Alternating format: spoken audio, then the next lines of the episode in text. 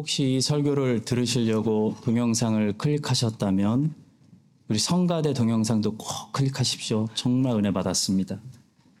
오늘은 바른 교회, 바른 기도, 바른 믿음이라는 제목으로 저는 말씀을 전하겠습니다. 본문은 지금 어디냐면 어, 다윗이 성공적으로 이제 언약궤를 다윗성으로 옮긴 다음에 다윗이 기특한 생각을 합니다. 나는 왕궁에 사는데 하나님의 언약궤는 텐트에 있구나. 다시 말해서 하나님의 언약궤를 위해서 마땅히 그 이름에 합당한 어떤 전을 지어야 되지 않겠느냐 그런 생각을 하게 됩니다.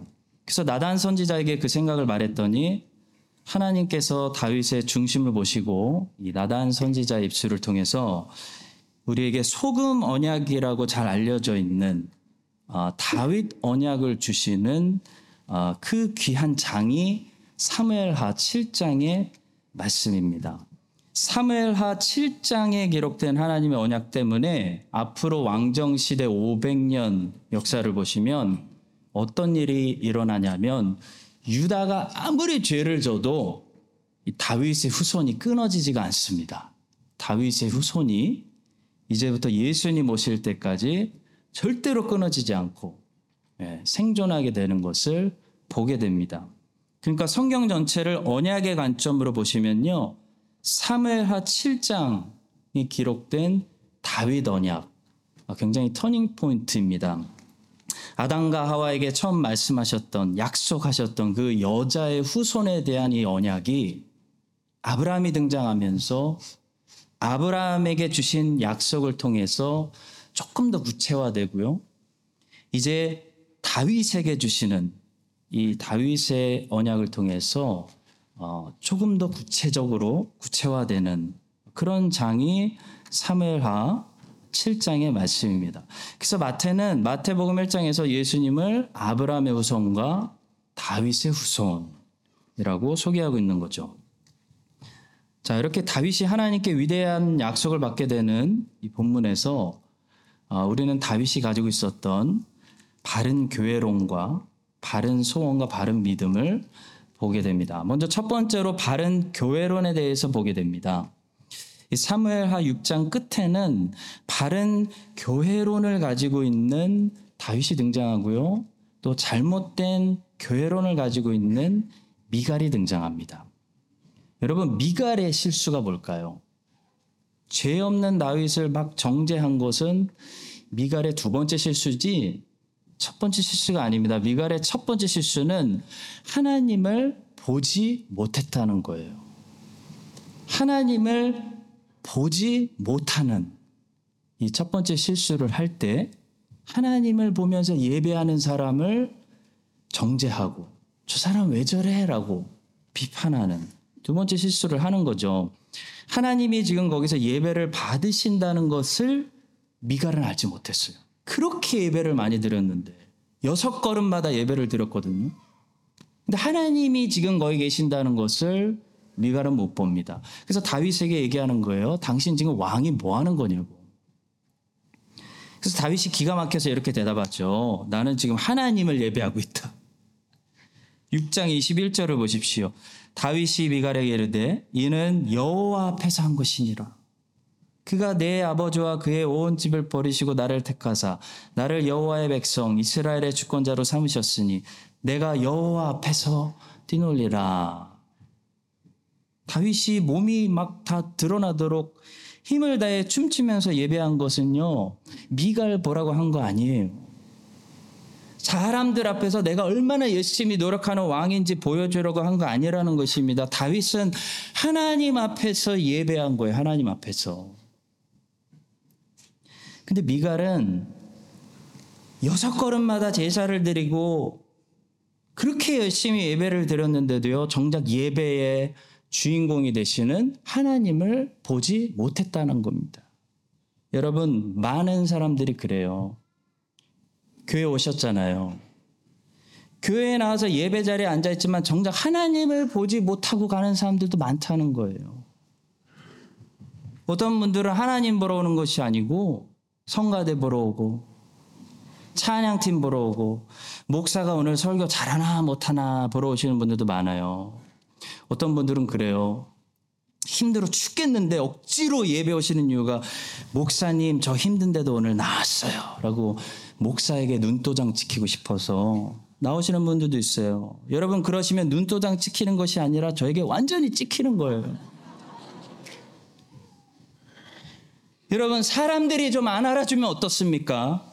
우리 하나님 보러 온 거 아니에요 오늘? 미가처럼 여섯 걸음마다 제사가 드려지는 예배 중심에 있어도요 정작 하나님을 보지 못하는 사람들이 많다는 것입니다. 골로새 교회에 아마도 미갈 같은 성도들이 많이 생겼던 것 같아요. 골로새 교회는 바울이 가서 직접 개척한 교회가 아니고 아마도 바울의 제자가 가서 개척한 교회인데요. 어느 날 바울이 로마 감옥에 갇혀 있는데 골로새 교회 이단들이 들어와서 교회가 지금 심각하게 공격당하고 있다는 소식을 바울이 듣습니다. 그래서 바울이 로마 감옥에서 편지를 보낸 것이 골로새서예요. 그러니까 골로새 교회가 그때 어떤 공격을 당하고 있었는지 그 내용이 궁금하시면 골로새서를 읽으면 되겠죠. 골로새서의 메시지는 한마디로 예수 그리스도가 교회의 머리다. 예수를 바라보라라는 말씀이에요. 에베소서가 교회는 그리스도의 몸이다라는 교회론을 말씀하는 편지라면 골로새서는 그리스도가 교회의 머리다라는 그리스도론 신학적인 용어로 기독론을 가르치는 편지입니다. 골로새 교회가 당시 가지고 있던 문제들이 많이 있었는데 이 많은 문제들이 어디서 발생하고 시작됐냐면 그리스도를 교회의 머리로 인정하지 않는 데서 시작됐다는 거예요. 교회에 왔는데 교회의 머리 대신은 그리스도를 바라보는 것이 아니라 다른 것을 바라보는 성도들이 많아지면서 이 많은 이단적인 문제들이 골로새 교회에 나왔다는 거예요. 그래서 바울은 골로새서를 통해 오직 예수 그리스도가 교회의 머리시기 때문에 너희들은 딴 거 보지 말고 그리스도를 봐야 된다라고 말하는 것이 바울의 메시지입니다.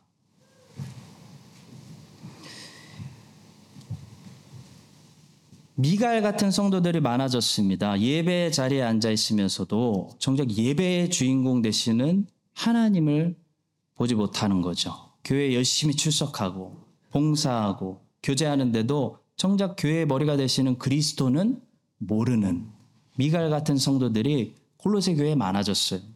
그래서 이단적인 것들을 막 나오게 되니까 골로새서 편지 안에서 어, 편지를 쓰는 건데 아, 골로새서 편지의 안 내용을 보시면 당시 골로새 교회가 어떤 이단적인 것들을 어, 따르게 되었는지 우리는 다음과 같은 네 가지 문제들을 골로새서에서 발견할 수가 있습니다. 첫 번째는 율법주의가 부활했습니다. 교회의 머리 대신 그리스도를 처음이라도 놓치면요. 교회는 열심히 나올수록 어떻게 되냐면 어, 형식이 발달해요. 다시 말해 종교인이 된다는 거예요. 그래서 종교적인 형식만 발전하게 돼요. 열심히 있는 사람일수록 그리스도를 바라보지 않으면 종교인이 되는 거예요. 그래서 율법주의가 어, 골로새 교회 안에 다시 부활했습니다. 그리고 여러분 율법주의는 항상 자랑하고 연결되어 있어요. 자랑. 종교적인 열심을 통해 자기를 자랑하고 싶어 하는, 나 이렇게 열심히 하는 사람이야. 라는 거죠. 드러내고 싶어 하는 마음들이 골로새 교회를 병들게 했습니다.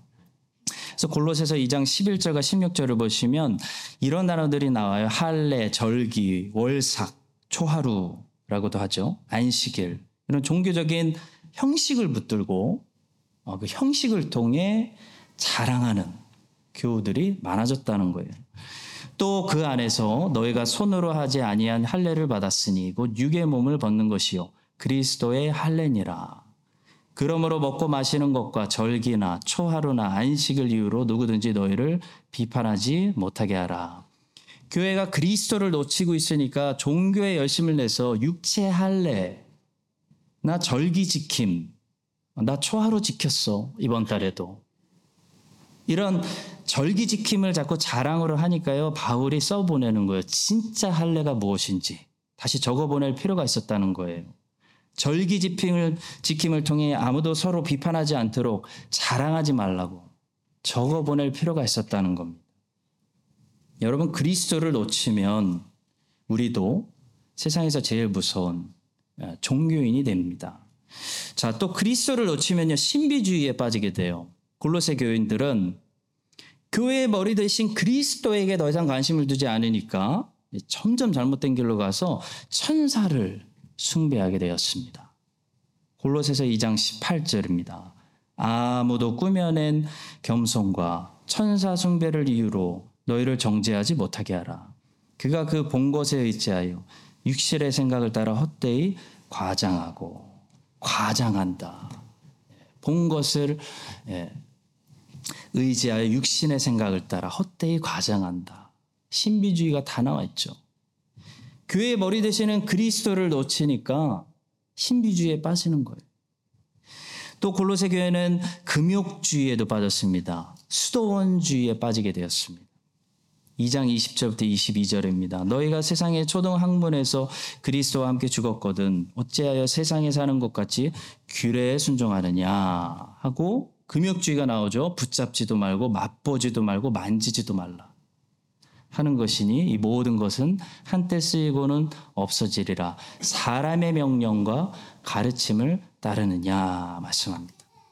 그리스도를 놓치니까요. 골로새 교인들은 금욕주의에 빠져서 먹지도 말고 만지지도 말고 세상과 접촉 끊으라는 그런 그 당시 초대교회 때 유행하던 한참 유행하던 수도원주의, 사막 교부들의 영성, 사람의 명령과 사람의 가르침을 따르게 되었다는 거예요.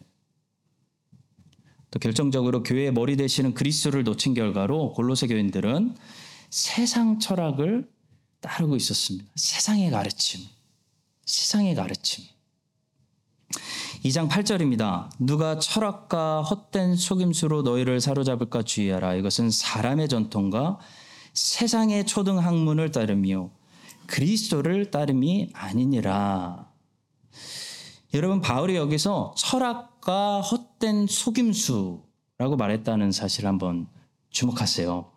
세상 철학, 그러니까 세상의 가르침은요. 될 것 같은데 사실 되지 않습니다. 될 것 같은데 안 돼요. 다시 말해 사람들을 속인다는 거죠. 진리가 아니기 때문에. 여러분 세상의 메시지 그런 거 많죠? 이렇게 이렇게 하면 성공한다. 그런 책들 많잖아요.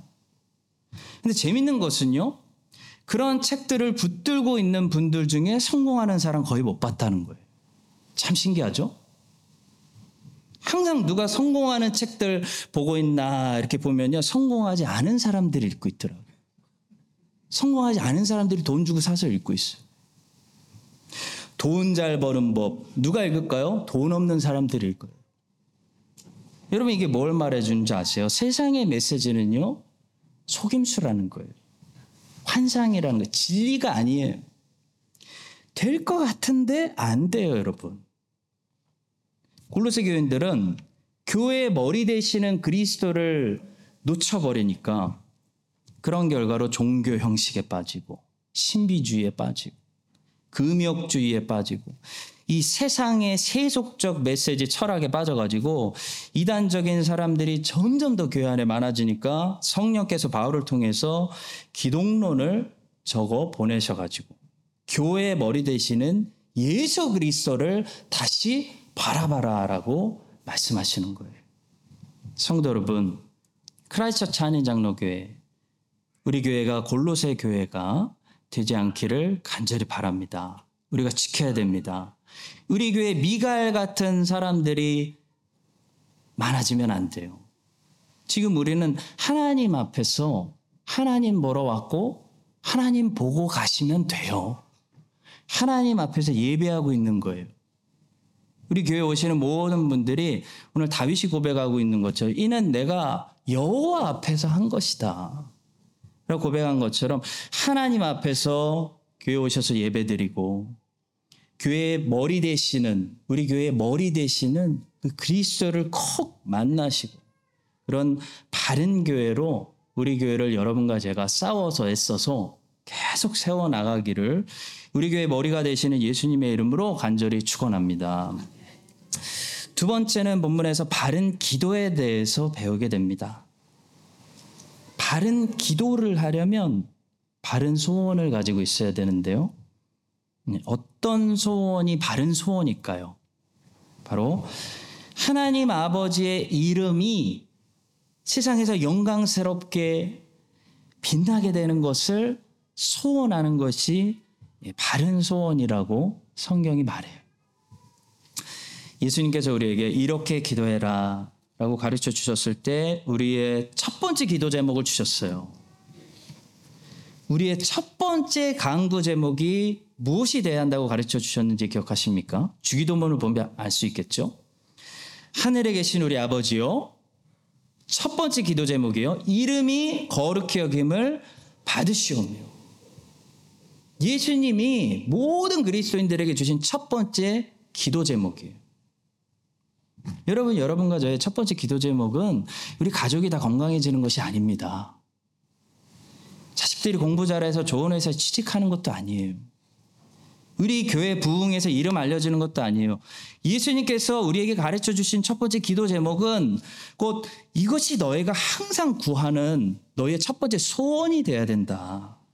라고 말씀하신 것은 하나님의 이름이 온 세상에서 인정받으시고 영광 받으시고 찬송 받으시고 거룩히 여김을 받는 것이 곧 하나님의 나라가 임하는 거예요. 성경에서 하나님의 이름을 언급할 때는 하나님의 영광 기억하십시오. 하나님의 이름, 하나님의 영광과 관련 지어서 항상 생각하셔야 됩니다. 하나님의 이름은요, 하나님의 속성에 합당한 영광을 나타내는 것을 말합니다. 우리 말에 이름 값 좀 하고 살아라 라고 책망하지 않습니까? 그러니까 너는 왜 이름은 너무 좋은데 이름하고 삶하고 다르냐 그런 책망이겠죠. 마찬가지로 성경에서 하나님의 이름을 언급할 때는 하나님이 그 이름처럼 영광스러우시다 라는 것을 말씀하는 거예요. 그래서 하나님의 이름이 거룩히 여김을 받으시옵소서라는 예수님이 가르쳐 주신 이 첫 번째 기도는 하나님의 이름이 세상 피조물들에게 합당한 영광을 받으시옵소서. 오늘도 이 뉴질랜드와 이 피조물들이 하나님의 이름에 얼맞는 합당한 영광을 돌리게 하소서. 네, 그런 어, 기도 강구라는 거죠. 다윗이 갑자기 언약계를 위해서 아, 좀 뭔가를 거기다 성전을 지어야 되겠다. 라고 생각한 것은 아, 다윗이 이교도들이 가지고 있던 잘못된 신앙을 가지고 있어서 하나님이 여기 들어와 성전에 좀 사셔야 되겠다라는 것을 기대했다는 말이 아닙니다. 다윗이 갑자기 언약계를 위해서 성전을 지어야 되겠다라고 생각했다는 것은 하나님의 이름이 찬송받으시고 높아지고 모든 백성들 앞에서 열방 앞에서 영광을 받으셔야 마땅하지 않겠는가 라는 소원을 예수님이 가르쳐 주신 이 첫 번째 기도 소원을 마음에 품었다는 것을 말하는 거예요. 하나님께서 나단 선지자를 통해서 대답하시는 말씀을 한번 보십시오. 그는 내 이름을 위하여 집을 건축할 것이요. 나는 그의 나라 왕위를 영원히 경고하게 하리라.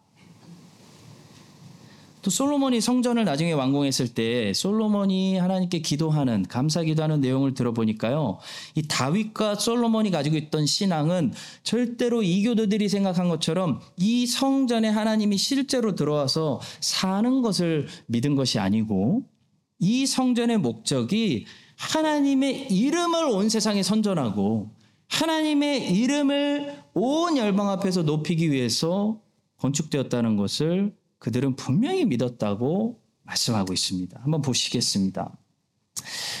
솔로몬이 기도하고 고백합니다. 하나님, 하나님이 참으로 땅에 거하시겠습니까?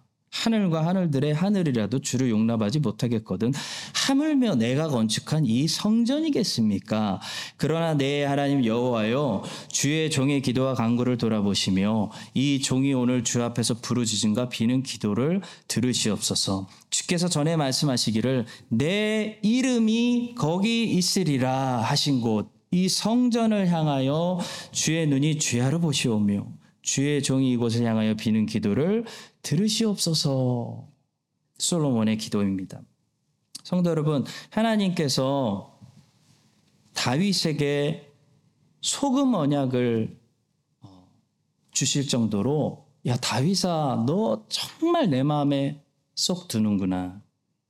너 참 기특하다. 너 정말 내가 원하는 것을 너의 소원으로 가지고 있구나라고 생각하셨을 때는 언제였냐면 다윗이 하나님의 이름을 열방 앞에 선전하고 높이고 인정받게 하고 알리고 싶다라는 소원을 자기 인생의 첫 번째 소원으로 품고 있었을 때였다는 거예요. 그 예수님께서 가르쳐 주신 이 기도의 내용처럼 우리의 첫 번째 소원이 하나님 아버지의 이름이 이 뉴질랜드에서 저 인도네시아에서 이 세대와 다음 세대에서 다민족들에게 다 알려지고 다시 인정받고 다시 마땅히 찬송받고 예배되어졌으면 좋겠다. 이 소원을 품었을 때 이것이 바른 소원이요. 다윗아 내가 너에게 소금 언약 줄게. 네 후손 메시아 보낼 때까지 절대로 안 끊어져. 라고 소금 언약을 주셨을 때 하나님이 제일 기뻐하시는 우리의 모습이라는 거예요.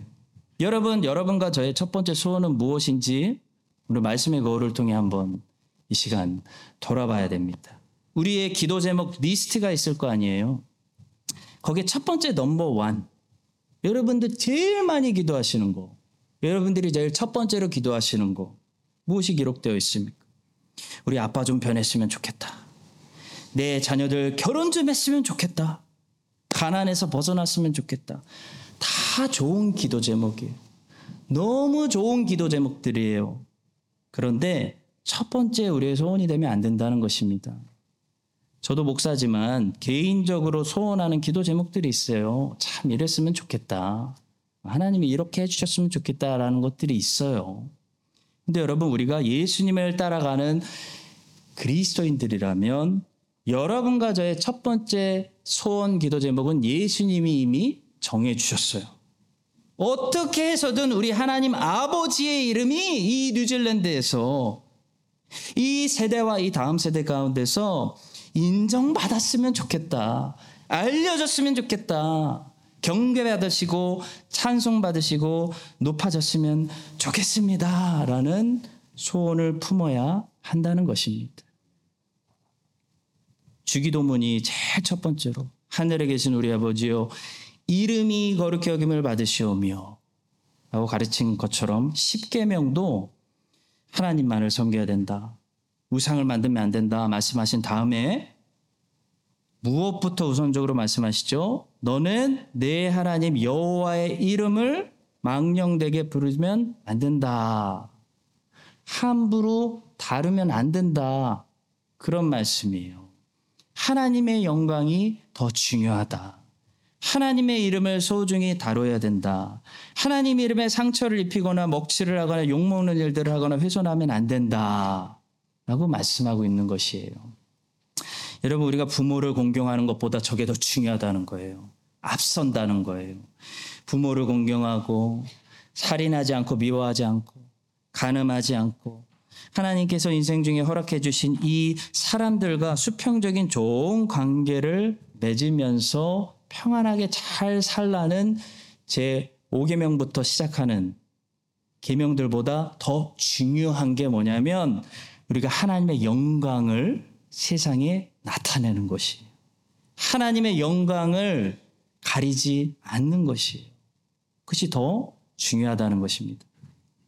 잘 아시는 것처럼 히스기야 시대 때 아수르 군대 18만 5천 명이 쳐들어와서 유다 땅을 다 초토화시키고 어, 예루살렘을 완전히 에워쌌습니다. 이대로 가면요 물가 엄청 상승하고 있고요.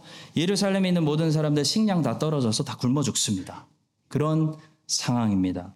그때 히스기야가 기도를 하는데 다행히도 정확한 기도를 해요. 여러분 정확한 기도는 민족을 살리는 줄 믿으시기 바랍니다. 나라를 살리고요. 많은 생명을 위기에서 구원하는 거예요. 히스기야가 어떻게 기도했냐면 자기 살려달라고 기도하지 않았어요. 나 좀 살려달라고 내 백성들 좀 살려달라고 내 가족 좀 살려달라고 기도하지 않았습니다. 히스기야는 주님의 이름의 영광을 생각하셔야죠. 주님의 이름의 영광 생각하셔야죠. 주님의 영광을 위해서 살려달라고 기도했어요. 이사야 37장의 말씀입니다. 우리 하나님 여호와여 이제 우리를 그의 손에서 구원하사 천하 만국이 주만이 여호와이신 줄을 알게 하옵소서. 히스기야가 정확한 기도를 들었더니 하나님이 뭐라고 응답해 주셨는지 아세요? 대저 내가 나를 위하며 내종 다윗을 위하여 이 성을 보호하며 구원하리라. 하나님은 내가 히스기야 너를 위해서 불쌍한 네 자식들을 위해서 너를 구원하리라라고 말씀하시지 않으셨어요. 내가 나를 위해서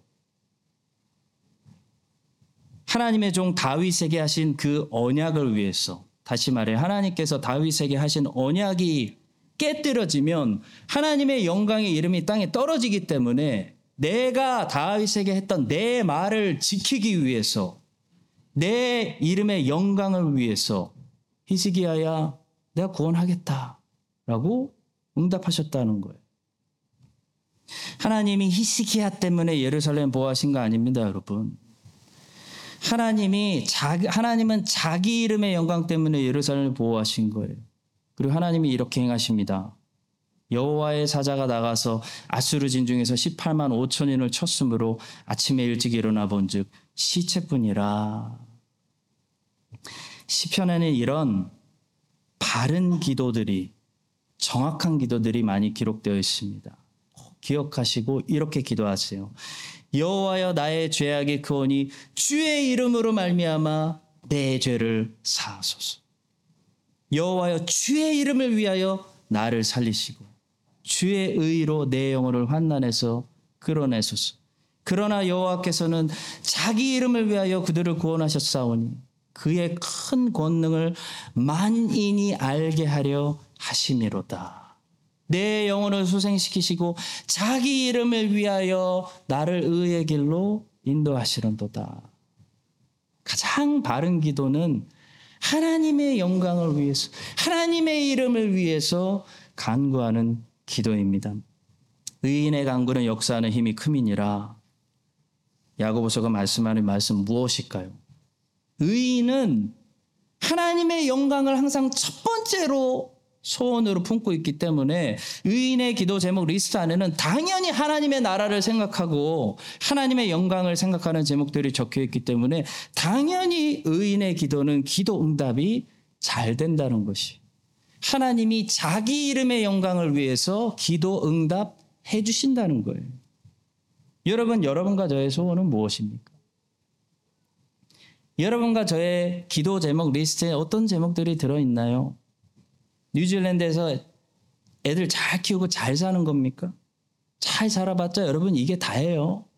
별거 없습니다. 여러분과 저의 소원이 다윗의 소원처럼 어떻게 하면 이 뉴질랜드에서 하나님 아버지의 이름을 이 세상에 알릴 수가 있을까 고민하는 애쓰는 그것 때문에 잠 덜 자고 그것 때문에 땀 흘리고 그것 때문에 일하는 그런 바른 소원을 가지고 살아가는 하나님 마음에 합당한 너 참 기특하구나. 다윗아 너 참 기특하구나. 라고 하나님 말씀해 주시는 그런 하나님 마음에 합당한 인생들이 나 되시기를 예수님의 이름으로 간절히 축복합니다. 마지막 세 번째는 바른 믿음에 관한 것이에요. 본문은 우리에게 바른 믿음이 무엇인지를 가르쳐 주고 있습니다. 이게 얼마나 중요한지 몰라요. 오늘날 교회 다니는 사람들 중에 잘못된 믿음을 가지고 있는 사람들이 얼마나 많은지 몰라요. 여러분 바른 믿음은 무엇일까요? 바른 믿음. 본문은 바른 믿음은 내 책임에 관해서 최선을 다하는 것을 바른 믿음이라고 말씀합니다. 사무엘하 7장 1절 본문을 보시면 이렇게 말씀합니다. 여호와께서 주위의 모든 원수를 무찌르사 왕으로 궁에 평안히 살게 하신 때에 여호와께서 마치 모든 다윗의 원수들을 자동으로 싹 쓸어 주신 것처럼 보이는 말씀이죠.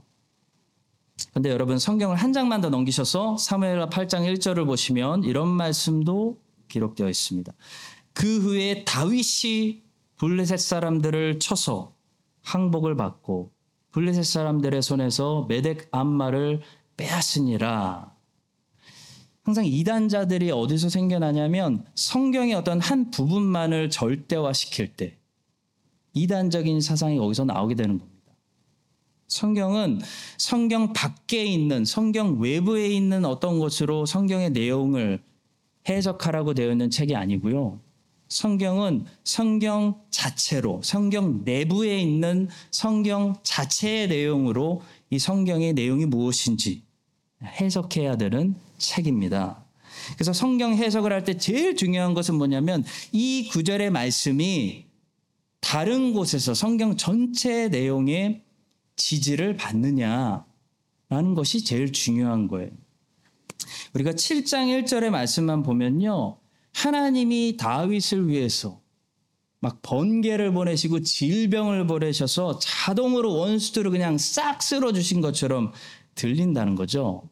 근데 8장 1절의 말씀을 보니까요.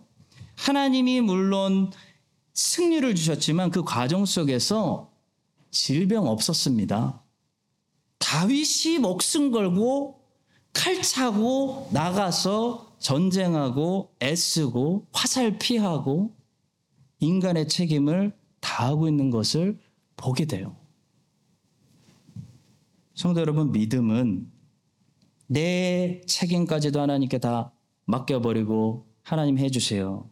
라고 쪼르는 것이 믿음이 아닙니다. 성경이 말하는 믿음이 우리 안에 강해질수록 우리는 어떻게 행동하냐면 다윗처럼 인간의 본분의 역할을 충실히 하게 돼요. 부지런해져요. 열심히 할 수밖에 없어요. 성실한 사람이 돼요. 그것이 믿음이 강한 사람들이 성경에서 우리에게 일관되게 보여주는 모습입니다.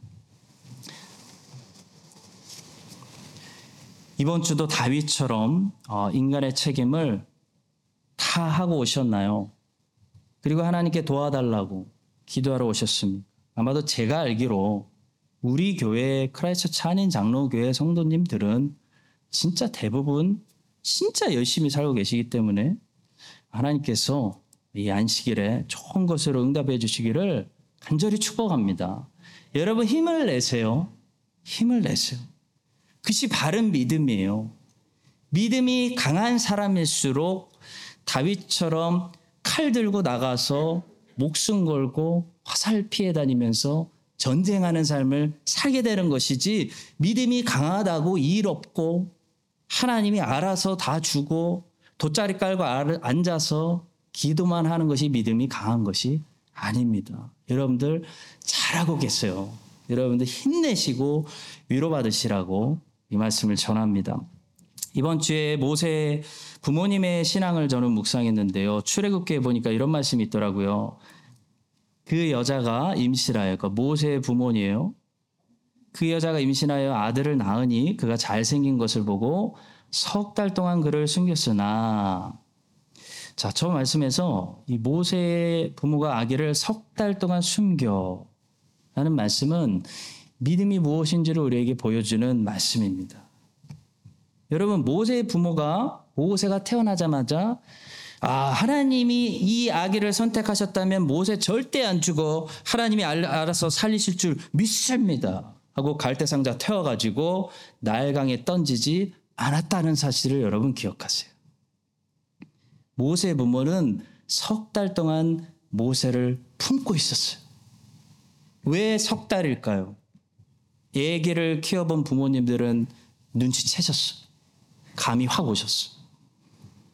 여러분 모세의 부모가 갈대 상자를 바로 띄우지 않았어요. 석 달 동안 키우다가 갈대 상자를 날강에 띄었다는 것은 모세의 부모가 더 이상 아기를 숨길 수 없을 때까지 숨기려고 최선을 다했다는 것을 말씀하는 거예요. 성도 여러분, 우리는 얼마나 게을러져서 저는 목사인데도 그러는 것 같아요. 모세를 주시자마자 아 모세 안 죽어. 갈대 상자 넣어서 나일강에 띄어버리면서 하나님 하나님이 뜻이라면 하나님이 행하시겠죠. 하나님의 뜻이 이루어지겠죠라고 말하는 순간이 얼마나 많은지 몰라요. 제가 저를 봐도 그래요. 하나님 하나님의 뜻이면 모세를 살리시던지 저는 이 모세의 갈대 상자 집어넣고 나일강 띄웁니다 라고 말할 때가 많다는 거죠. 여러분 그런데 오늘 말씀이 우리 모두를 다시 한번 도전하고 우리 교회를 깨웁니다. 너는 최선의 역할을 다하고 있느냐? 너는 목사로서 이 교회를 바르게 세우기 위해서 너의 역할을 다하고 있느냐? 나는 내 역할을 하고 있다. 하나님 말씀하세요. 아므람과 요게벳은 히브리서가 믿음을 칭찬하는 사람들이에요. 근데 믿음을 칭찬받은 이 사람들이 뭐 하고 있어요? 여러분 인간의 역할을 다 하고 있어요. 최선을 다했어요. 더 이상 인간의 경지에서 할 수 있는 것이 없을 때 모세를 갈대 상자에 넣어서 나일강에 띄운 거예요. 여러분 성경은 이것을 바른 믿음이라고 말합니다. 사랑하는 성도 여러분, 여러분과 저는 최선을 다하고 있습니까? 최선을 들이면서 하나님 더 이상 인간의 힘으로 우리가 할 수 있는 것이 없습니다. 하나님이 해 주셔야 됩니다. 모세를 나일강에 이제 띄웁니다. 주님 맡깁니다. 맡긴다는 거잖아요. 그렇게 기도하고 있습니까? 그게 바른 기도라는 거죠.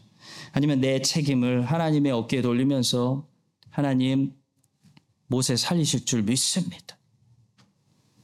다윗은 하나님께서 질병으로 블레셋 사람들을 모두 싹 쓸어 주실 때까지 가만히 앉아서 기도하지 않았습니다. 다윗은 칼 차라 목숨 걸고 칼 빼고 나가서 화살 피해 다니면서 전쟁했습니다.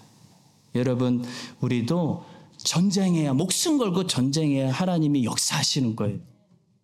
이 사실을 기억하시고 여러분과 저의 삶도 잘하고 계십니다. 다시 한 주도 다윗의 삶처럼 우리 인간의 본분을 수고롭게 멋지게 잘 감당하여 하나님께서 우리 크라이스처치 한인 상계 성도들의 삶을 통해 놀라운 하나님 계획하신 그 역사를 그 승리의 역사를 이 땅 크라이스처치에 허락하여 주시기를 우리를 사랑하시는 예수님의 이름으로 간절히 축원합니다.